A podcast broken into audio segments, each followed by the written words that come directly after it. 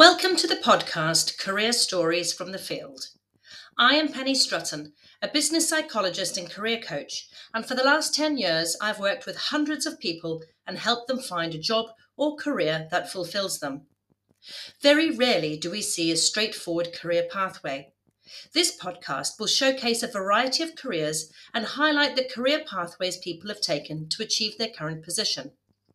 It is the interesting routes, choices, opportunities, and challenges that I will be exploring to showcase how different people have navigated their career. I'm hoping to help young people and career changers join the dots between subjects at school, tertiary education, and job experience, and give more people confidence to embrace opportunities that take them closer to a fulfilling career. This week, I'm talking to Barry O'Loughlin, Barry spent the first 15 years flying planes for the military. He now holds the role of Chief of Staff and Strategy within one of Britain's leading government outsourcing organisations. So, good morning. We are here today with Barry O'Loughlin. Welcome, Barry, to the very first interview on career stories from the field. Thanks very much. Pleasure to be here. So, tell us a bit about your current role and give us an overview of, of what you've been doing recently. My current role, I am the head of strategy for a large corporate uh, whose main customer is, is in government. My role really extends across the whole organization. I think there's about uh, 34,000 people all working towards what we do. And my role really is to make sure that um, we're all aligned against the strategy that we've set out. So our organization has its goals and targets. We've decided how we're going to achieve those. And then it's trying to get all of those 34,000 people um, all working towards that. So we haven't got any wasted effort. Sounds very challenging. What exactly is your job title? Chief of Staff, Head of Strategy Execution. Very nice. Very nice. so, what do you particularly enjoy about that job?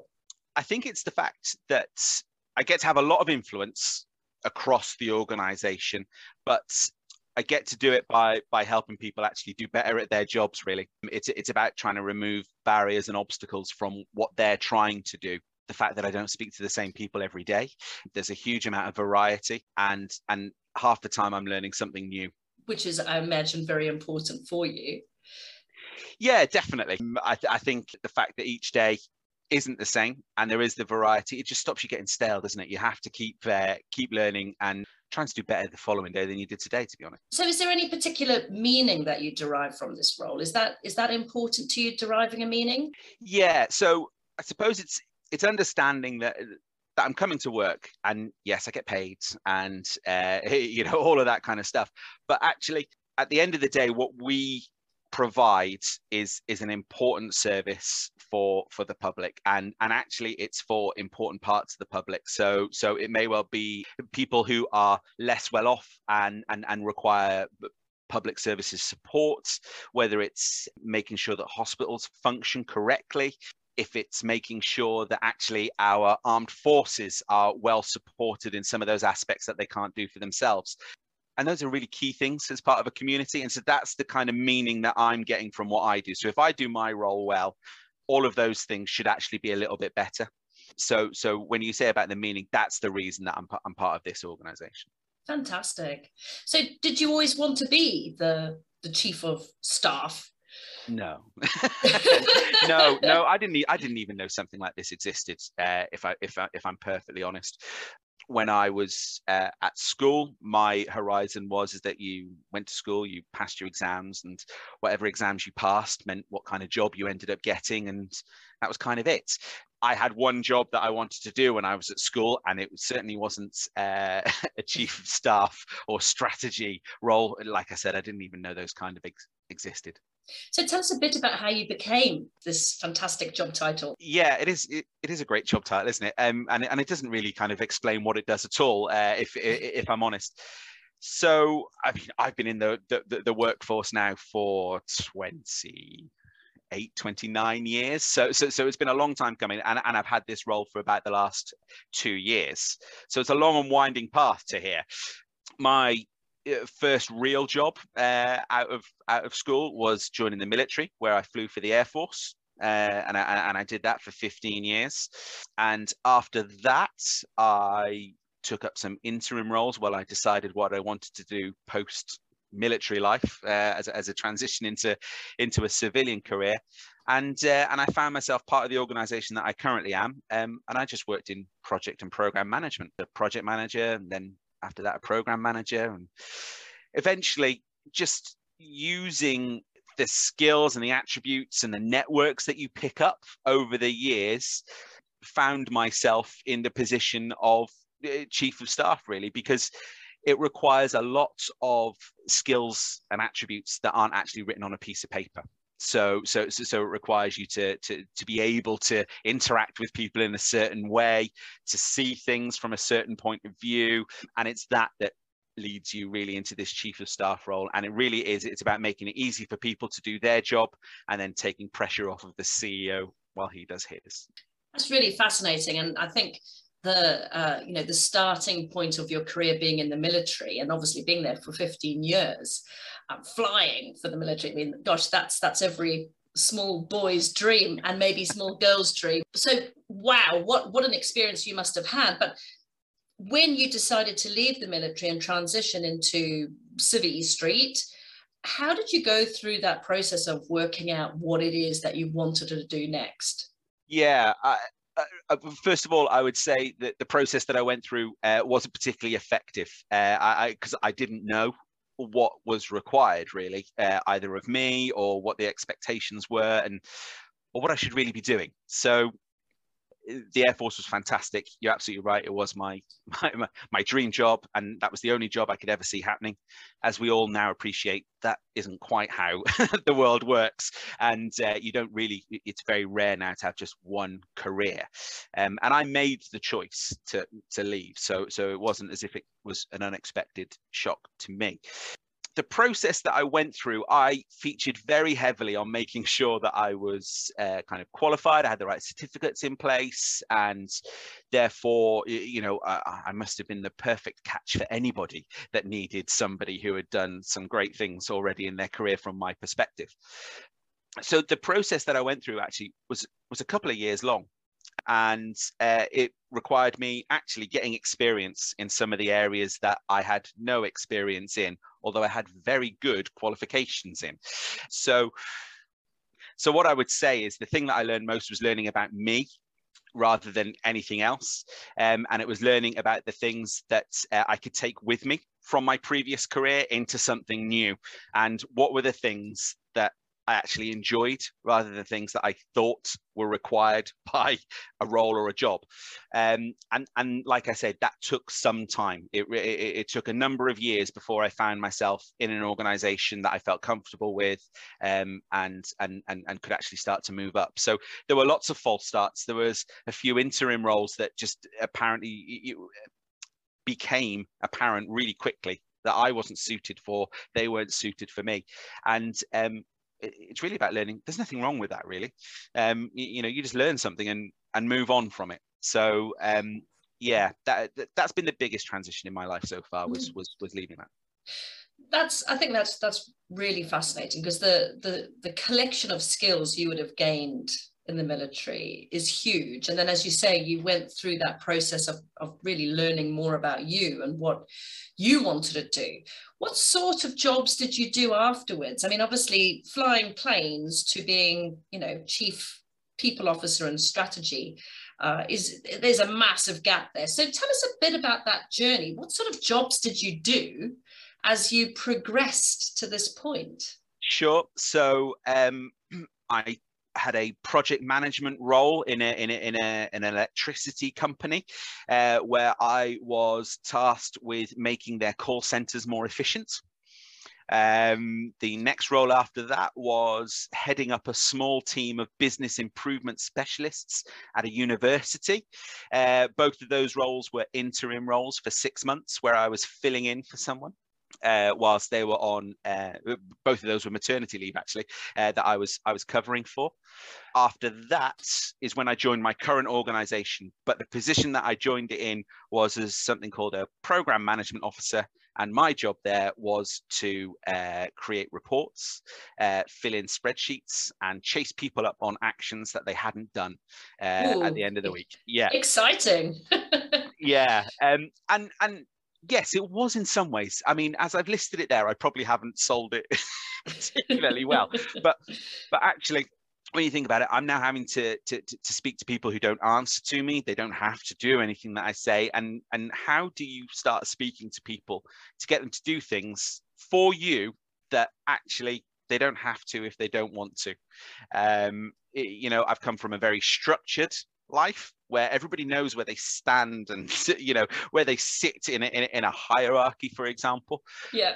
And now it doesn't look like that anymore. And so you know outside of the report building and spreadsheets and stuff there's that whole thing of people other people working with and for not necessarily because you are their boss um, which which was really interesting.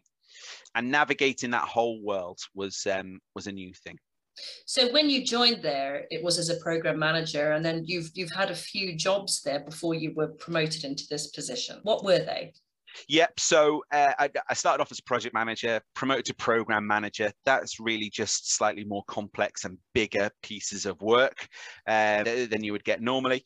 And then there was a restructure, an internal restructure um, that opened up what they called some leadership roles.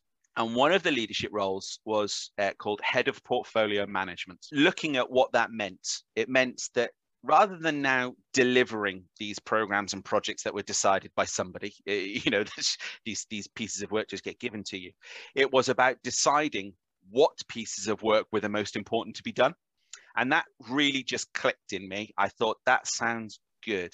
And it gave me uh, some line management responsibilities because there was then a team that would be mine to start doing this kind of stuff.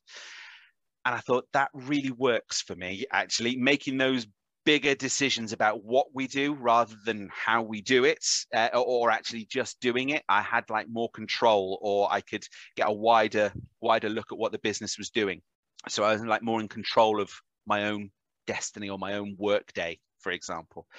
Um, and so i applied for that and actually before i applied for it I, I spoke to the person who was advertising the role and said look this is where i'm coming from this is my background outside of this company I don't want to waste anybody's time. What gaps do you see here? Or is it worth me, you know, putting my CV forward and then we can have have the interview in the selection process?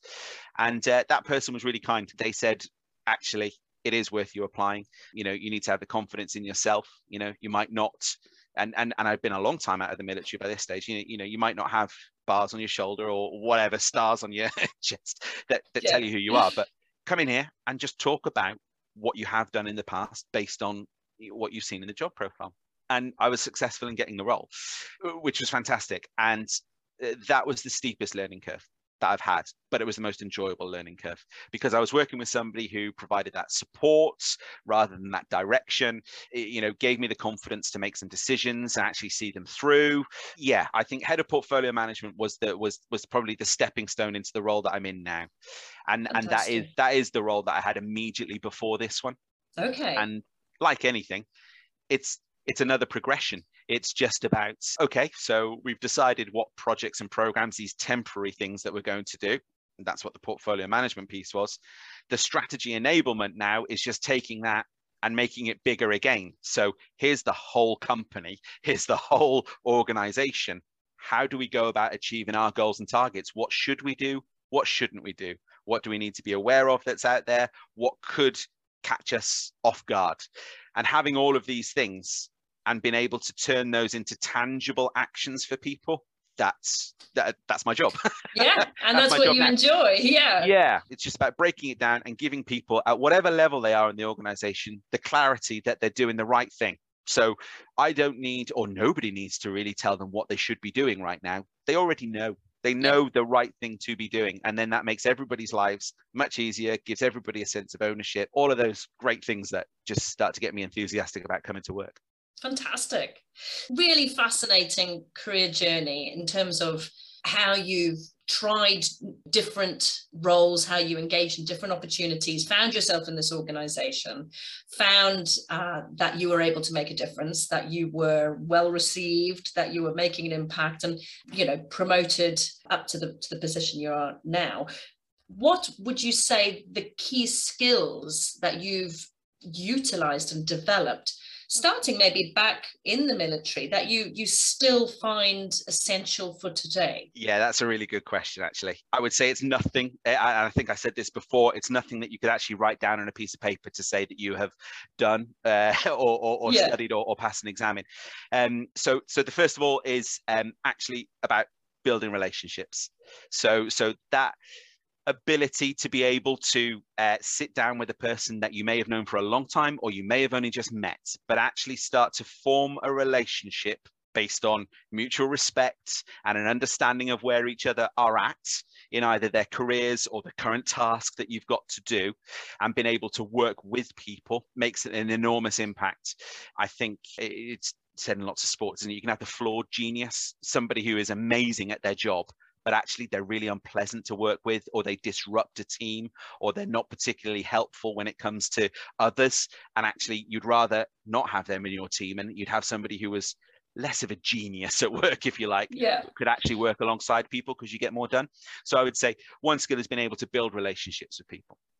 The second one is to actually not be afraid to change and not being afraid to change your own mind.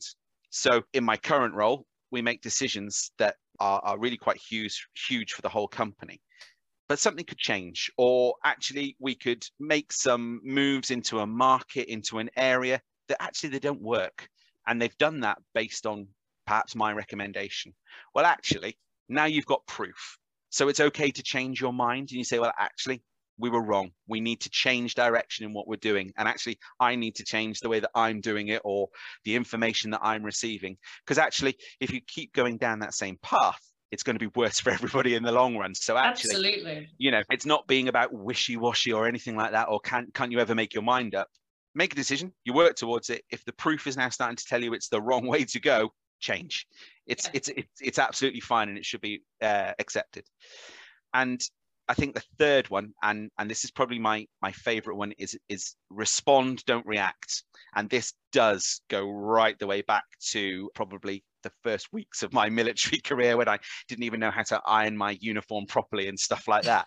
it was a reaction is immediate and it's based on nothing. It's based on a feeling, it's based on intuition, and you are just reacting immediately to whatever is put in front of you. Whereas if you respond, you're actually taking control. You're actually taking in this information. You're making decisions based on that information. And whatever you decide is your response. So there's actually a process behind it. Now, it can be long and it can be really short, but responding is always better than reacting because actually you've taken control of what you can control. Again, another phrase is control the controllables, isn't it? If you lash out or if you make an emotional reaction based on nothing more than how it's made you feel, then you are potentially setting yourself down a path that you can't recover from. Whereas if you respond in some way, you already know what is going to happen after the next step. So it's a little bit of a chess match approach. It's like if I make this move, X, Y, and Z could happen afterwards. And I think responding rather than reacting has probably been the key aspect in my post-military career that's got me the furthest. I managed to avoid any of those situations, which I certainly would have got myself into in my younger days of, you know, immediately reacting to something that somebody said, did, or, or, or otherwise made me feel threatened, frightened, didn't like, didn't agree with. yeah you know all of those kind of things and uh, you know uh, with a teenage stepson i'm uh, i'm learning that lesson deeper and deeper every day oh yes I think that is a fantastic skill and one that is, is really interesting to highlight because you're right. When we are faced with difficulty in some way, uh, something that doesn't, uh, when we when we're put in an uncomfortable position, uh, whether that might be through you know external uh, events or another person communicating with us, it's so often that people respond from an emotional perspective. But being able to engage the logical brain in that moment is, is something that I know I coach a lot of people around. Uh, it's it's tough, but it's it's so important, and I can imagine. And gosh, when you were in the military, essential, um, and certainly now, really, really important to be able to actually weigh weigh things up in a logical way, and you know, implement the right response. And as you say, it might not be the right response in the long term, and that's when your your ability to change is so important. That's really fascinating. So, if we were to actually rewind back to your school days, um, I mean, I know you said that you didn't even know this this job existed when you were at school, uh, but what subjects did you take? Did you do A levels? I did. Yes, I did. Um, and like a good student, I did the A levels that I thought were expected of me. Right. Um, so uh, yeah, I did. Um, I did maths, geography, and physics. Interesting. Yeah, got distinctly less than average results, but enough to scrape me the the career that I started with. Um, but um, I would suggest that that wasn't the most enjoyable uh, time uh, that I've ever had, really. Yeah.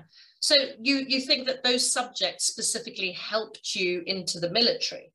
Were they? How did they support you in the military? Yeah. Uh, do, do you know what? Um, and and to be perfectly honest, they didn't. They didn't. Um, okay. I, I think the requirement at the time, and, I, and I'm not up to date on this. I think you needed two A levels. And they could have been A levels in anything. What I took were A levels that I thought my parents thought I should take, that my teachers thought that I should take, and that would probably look impressive in in in any particular interview. And yeah, I didn't enjoy them at all. Yeah. What a shame. Um, Yes, yeah, and, and and that was borne out in the results, really. Um, and this is quite typical of of so many peoples that they they take subjects that they think they should take without really any idea of, of how that is going to move them forward into any particular career.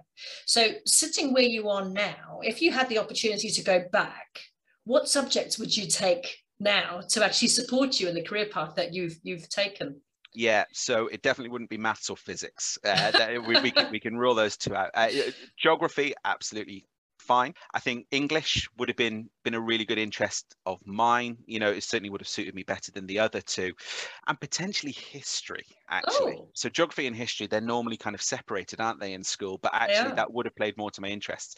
I think rather than perhaps pinning my colours to the mast right here and saying those are the three that I would definitely take, I would probably tell myself to do the subjects that I liked the most, that I had the most affinity with, or the ones that I just enjoyed. I- I- because actually, that's what makes the difference. I- I- If you enjoy something, it gets more of your effort just subconsciously because it does and, and and actually then you're not doing your a levels anymore are you you're you're actually you know writing down and recording stuff that you enjoy spending your time doing um, absolutely is, is what I Mm. would say. And and and now knowing that you didn't need any specific subjects to join the military, uh, yeah, I'd have definitely made a different choice. So, thinking about your current role, Mm. those suggestions, English, history, how would those necessarily have supported a career path to where you are right now? Yeah. It, really good. And actually, now that you've just said that, I, I've just thought of one thing. So, in terms of influencing people, a wide range of people, you need to be able to get across the reasons why that we are doing this, the reasons why they should be doing this, and you know why it's all a great, great idea for all of us to be doing this. And actually, that's a lot about storytelling. You know, uh, you can you can list it in bullet points uh, all you like. That isn't going to engage people. You have to engage people in many different ways, and being able to communicate well. Okay, so being able to understand how a story is put together. What is it that people like to hear, and in what medium? And of course, English plays into that fantastically well, doesn't it? I mean, equally, you need to be able to explain to people why you're in the position that you are. So, what have we learned from our Yes. own corporate history um, that we're going to take forward? And of course, history isn't just about learning dates and all of the kings and queens of England. It's actually about analyzing what happened, why did it happen, what could have happened. And actually, by doing that, that's strategy in reverse because all you're doing is you're flipping that the other way and you're asking what could happen, what might happen, what will we do if it does happen? And you only know that by understanding how an organization works. So there's that analytical side to it? There's that understanding of things in an unemotional way, you know, uh, of, of, why we are where we are? Yeah, I think I think history is a is a great um, is a great subject to take to develop those analytical skills. Mm. I know I I took history at um, the equivalent of A levels in South Africa, but I suppose another element of that an, that analytical element in history is that you actually get to look at and consider the different perspectives. And I think that's really interesting, isn't it? Being able to actually see things from different angles and to understand motives or, you know, decisions that were made, etc., which which is really, really important, isn't it? To be able to actually see things from different perspectives. It's hugely important, and I don't think a day goes by without somebody telling me uh, a reason why we shouldn't or couldn't do something because of an angle that I I haven't considered because I don't have that viewpoint or I don't have that depth of vision, for example, that they do coming from where they are. So no, you're absolutely right. Uh, different perspectives are the things that make things work properly. Um, otherwise, you're just going down your own path. So, what advice would you give to your younger self? Around training or qualifications or career pathways? What advice do you have? To my younger self I, I, I would say pick something that you enjoy yeah and go after it. Just, just just go after it. Because i was very fortunate in that i saw top gun when i was 10 so did i many many times. And that determined what my first career was going to be. And i just loved the whole idea of it. And so i went after it with everything. I if i hadn't have made that i don't know. There wasn't a plan b you know and i'll be upfront about that. But it did it, it came to pass. And i am not genius. I'm not any you know it was there's nothing special about that. I just did the work because i knew what i wanted and it was pulling me towards it. So what i would say is don't do what you think people are expecting you to do or you know whatever expectations you think are out there because that's just you thinking that. People excel at things that they enjoy, things that they want to do, and things that they've had control over. So, my younger self, I would just say, don't narrow your options quite so much because at that point, you can do anything Absolutely. when you're at school. And the only thing that you can do is actually start to narrow your options. And do you really want to be doing that at the age of 14, 15, 16, whatever exactly. it is? And just say yes to more stuff because actually, it's all of the experiences and you know i can't remember any specific maths lesson that i ever did but i can remember the expeditions that i went on as part of d of e and things like that so so actually i would say to myself do more do wider stuff don't just kind of like limit yourself to making sure that the academics are all there they're really important but they're not the be all and end all is what i would say to myself I think that's fantastic. And I really like that uh, suggestion of saying yes to more stuff mm. because ultimately it is down to the experiences that you have and the um, opportunities that you've embraced. So when you come to you know getting an interview your first job interview or maybe an interview at university or whatever it might be if you've just got a set of a levels and nothing else to add you can become quite two dimensional it is about all of those other experiences that actually give you the skills to start a career, you know, and to become a really valuable member of an organization. So saying yes to more things, I think, is definitely the, the phrase of today. so finally, obviously, you've got into this position. You've had a really quite exciting early career and, and really interesting latter career what are your plans for the future? What's next? Well, you've joined me at a really interesting moment in my career, actually, uh, because I've made the decision to move on from what I'm currently doing in the next few months. And uh, actually, my plan is to take a little bit of a break recharge and respond i am very fortunate to be able to do that I, and, I, and I understand that but actually what i'd like to do now is is probably even more variety and into my life if if if that if I can explain that a little more by having of a portfolio career to be honest. And and so so rather than coming to work for the same organization every day and and, and aiming towards that is actually to fill my days with with a variety of things that will generate income and some money and above all be things that i'm really into and enjoy. So so you you love the outdoors don't you barry? So I so do. what are your plans I do. So, so actually, I'm going to go in. I'm going to do all of my mountain leader qualifications and D of E expedition leader qualifications, just so I can play a really active part in in helping young people enjoy expeditions. And it's something that i just love doing. It's just being outdoors is fantastic. I uh, i've you know no illusions. That's not going to be the, the world's greatest money earner. But actually it's it's something that i want to do. And your life is actually about doing things that you want to do and being That's able to it. spend time doing them so so that's going to form part of it other aspects are going to be you know potentially some some coaching leadership exec coaching whatever we want to call it but uh, yeah i'm just taking some time now to uh, to, to actually build up something of my own which is something i haven't done before it's always been part of a larger organization so That's Yeah. really, really super exciting. And I think it is so important to develop opportunities, develop your career in an area that you're really passionate about. I know that is something that I I always work with my clients to identify because obviously if you're working in something that you love, in an industry you love, then obviously you're going to enjoy your, your job that much more. But I think, you know, you breaking away from corporate to start a portfolio career is mega exciting, especially that you're going to be, you know, outdoors doing all this wonderful stuff. But um, I think by embracing portfolio career, the opportunities are endless, aren't they? it gives me a chance to say yes to a lot of things really Um, Exactly. and going back to what we were saying earlier, some of them will not work. That's a guarantee, you know. Um, but I get to change my mind. I, I get to like decide either I'm not enjoying it as much as I thought it was. No, it's not going to support me in the way that I think it needs to. So I need to do something different. But at least I'll be doing it based on some proof and not just, um, you know, a wild idea. Yes.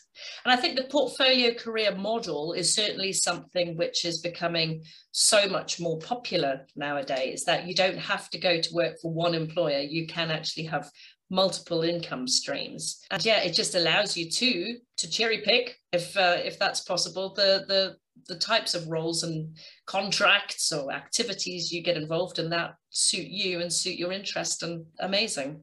Yeah, definitely. I mean, it's not without, uh, you know, a, a good, healthy amount of fear. I don't want to uh, suggest to anybody listening to this that uh, it's all going to be plain sailing and that I think it's all going to be wonderful straight from the off. There is that butterfly in your stomach, but actually turn that around and, and use that to go out there and, and do the work that needs to be done, as well as, you know, climbing the mountains that I want to climb.